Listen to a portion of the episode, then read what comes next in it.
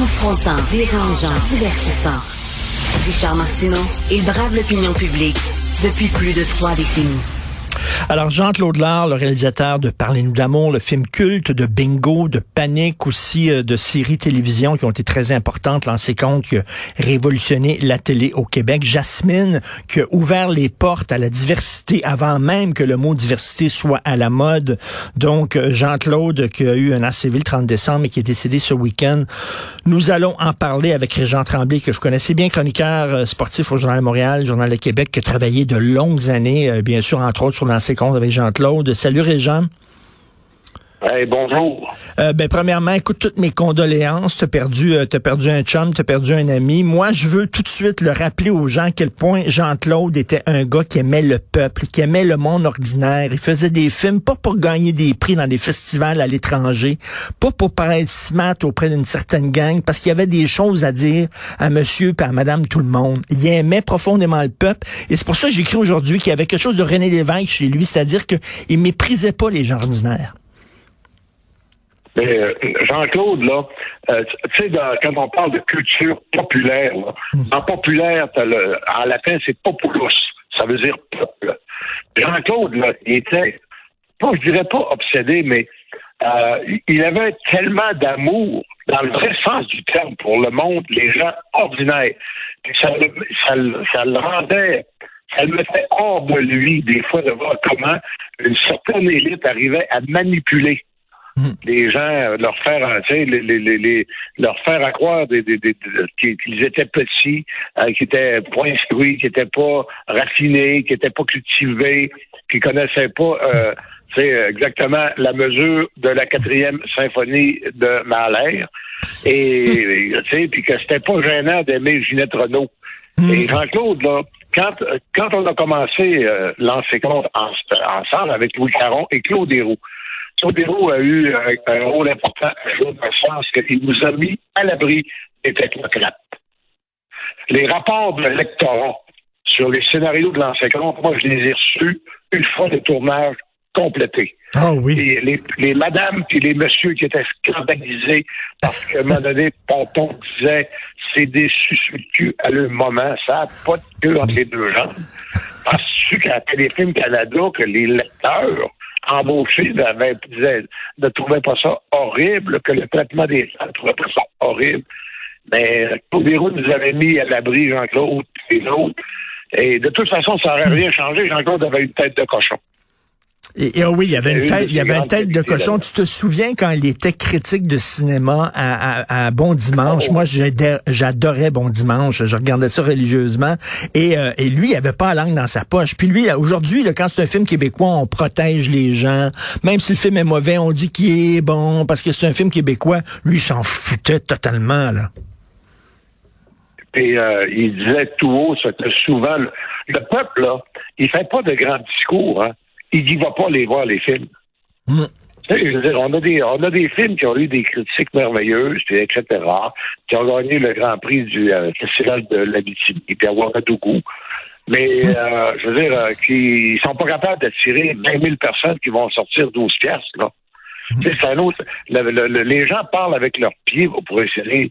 Et Jean-Claude, lui, Jean-Claude Laure, là, euh, d'abord, c'est il, savait reconnaître l'émotion des gens. Des fois, je disais, Jean-Claude, t'es sûr que ça, que ça sera pas Quétaine, là? Puis il disait, les gens, hein? Euh, c'est que c'est-tu toi qui vas aller dire à la madame qui va pleurer qu'elle est Quétaine parce qu'elle pleure? Ben, il disait, ben non. Bon, ben, il dit, laisse l'acteur faire son travail. Puis, euh, un point aussi, euh, que personne, je pense, le, le souligner, mais euh, tu sais, aujourd'hui, quand un auteur écrit, souvent, ça prend un script éditeur, puis ça prend ci, puis ça prend ça, là. Et que, avec Jean-Claude Laure, on était trois, trois ou quatre. Euh, les, séries j'ai faites avec Louis Caron puis Jacques Jacob, mais il y avait Claude Desroux puis Jean-Claude. Et tout le travail se passait avec Jean-Claude et, et, et, Claude Desroux, le producteur. Mais c'est Jean-Claude. Jean-Claude disait, ouais, ouais, ouais, mais dis, qu'est-ce que tu veux vraiment dire, là? là, je disais, oui, mais regarde ça, là. Quand, Pierre Lambert dit telle affaire, c'est parce que dans sa tête à lui, bon, ben, il dit, explique-moi là si tu veux que je l'explique aux comédiens. Puis là, il disait, oui, oui, ça va marcher. ça va Quand la, la phrase clé, c'était oui, oui, ça va marcher. Oui, ça va marcher.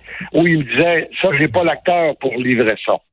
Faudrait, le, faudrait l'amoindrir un peu parce que sinon, ça va avoir l'air fauné. Il était incroyable. Il était comment sur un, il était comment sur un, il était comment sur un plateau, Régent? Est-ce que c'était un tyran, le, genre de réalisateur qui gueule après tout le monde? Quoi? Il était très exigeant pour euh, que la technique soit parfaite avant de commencer. Puis il était très proche des, des acteurs et des actrices. Moi, je l'ai vu, là, des scènes où euh, euh, un couple, mettons, euh, je sais pas, là, Jean Harvey dans le, dans le premier lancé compte avec une comédienne, là, et euh, à côté sur la tête du lit. Jean-Claude avait le scénario assis sur le pied du lit, face à eux autres. Aujourd'hui, la mode, c'est le réalisateur se tient derrière un écran qui lui montre ce que la caméra voit. Mais Jean-Claude, il se mettait littéralement dans leur face. Comme euh, euh, c'est Marie-Chantal Labelle qui disait qu'il s'installait dans le cadre, dans le sens qu'il était à l'extrême limite pour ne pas être dans l'image. Il voulait littéralement boire l'émotion qui passerait. Et pas regarder ça dans un dans un viseur là, mais mais mais écoute, euh, il a est-ce qu'il a souffert d'être snobé? Parce que on va le dire, il a été très longtemps snobé par ce milieu-là parce qu'il était trop populaire et tout ça. Est-ce qu'il en a souffert, Jean-Claude?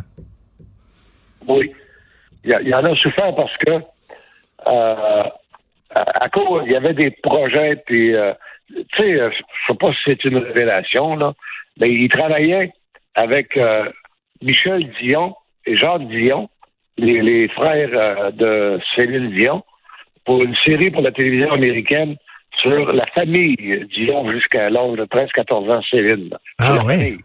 Et euh, il faisait ça, dans les derniers mois, il faisait ça avec le, euh, producteur Jean-Guy Després, hmm. qui travaille aux États-Unis. Et c'était c'était son dernier le, dernier argent qu'il a gagné, c'est là-dessus. parce que Jean-Claude n'a pas fini riche, là faut dire que Jean-Claude, l'art que tu connais, il y avait des extravagances. Euh, sa, tête dure comme réalisateur, il l'avait aussi comme amoureux. Jean-Claude lisé un hélicoptère pour amener euh, quelqu'un souper à Québec qui voulait euh, qui voulait charmer. Ah ça faisait partie de la vie, ça. Et puis, mais c'est Jean-Claude, ça. écoute, il n'y avait rien qui pouvait l'arrêter. Là, c'est compte aujourd'hui, avec toute la rectitude politique, puis tout le monde qui est surveillé, puis tout ça, tu me disais, là, c'est des suceux de cul à maman, puis tout ça. Ça serait impossible de tourner ça aujourd'hui comme ça a été euh, écrit avant, à l'époque. Euh, ben, il y a des scènes qui seraient certainement... Je sais pas comment on pourrait les faire, parce que tu sais que Jean-Claude Tu, parlais de diversité tout à l'heure. Quand, Pierre Lambert tombe amour, euh, amoureux de Lucie Baptiste, qui était à l'origine, dans le premier scénario, c'était pas une haïtienne. Et Jean-Claude disait, si on veut montrer à quel point il est large d'esprit exceptionnel, il faudrait qu'il tombe en amour avec une haïtienne. Là, on verrait que genre d'homme que c'est. Hmm. Et tu vois, moi, j'avais appelé Lisa Foula, qui était vice-présidente ou directrice de marque chez Budweiser à Brasserie La Date. Puis, elle m'a dit, j'ai dit, veux-tu vérifier avec tes chauffeurs de troc c'est un joueur Canadien qui tombe amoureux d'une haïtienne, s'il y a d'autres qui prendrait ça au sérieux? À ce point-là, on est en 85. C'est un autre, c'est un autre univers, là. Et Lisa m'avait dit, je suis pas sûr que des gars aimeraient ça. Et euh, finalement, Jean-Claude disait, euh, c'est quoi les gens, elle va tellement être belle, et il n'y a personne qui va oser dire un mot. Et il est allé en France pour aller euh, repérer France Zabda, qui est la magnifique euh, et, qui est venu jouer ici euh, le rôle de Jasmine, et Jasmine, c'était très important parce qu'il montrait des policiers, puis tout ça, des, des, gens, des gens d'un peu partout, de différentes communautés. Et écoute, euh, on sait qu'à la fin, là, pendant la pandémie, Jean-Claude, tu disais que c'était une tête dure. il était venu ici, entre autres. écoute, il chialait contre le confinement. Il disait que c'était épouvantable. On nous enferme. Est-ce que tu trouves que la COVID l'a tué? Y aurait-tu dire jusqu'à là ou quoi? Ben, j'irai pas jusqu'à dire, j'irai pas dire que c'est la COVID qui l'a tué, mais j'allais certainement dire que la COVID a endeuillé sa dernière année. Hmm. Parce que on a mangé avec chez Jean-Guy Després le 22 octobre, je pense. Euh, puis, euh, il était fatigué. Et euh, puis, ça, ça revenait tout le temps.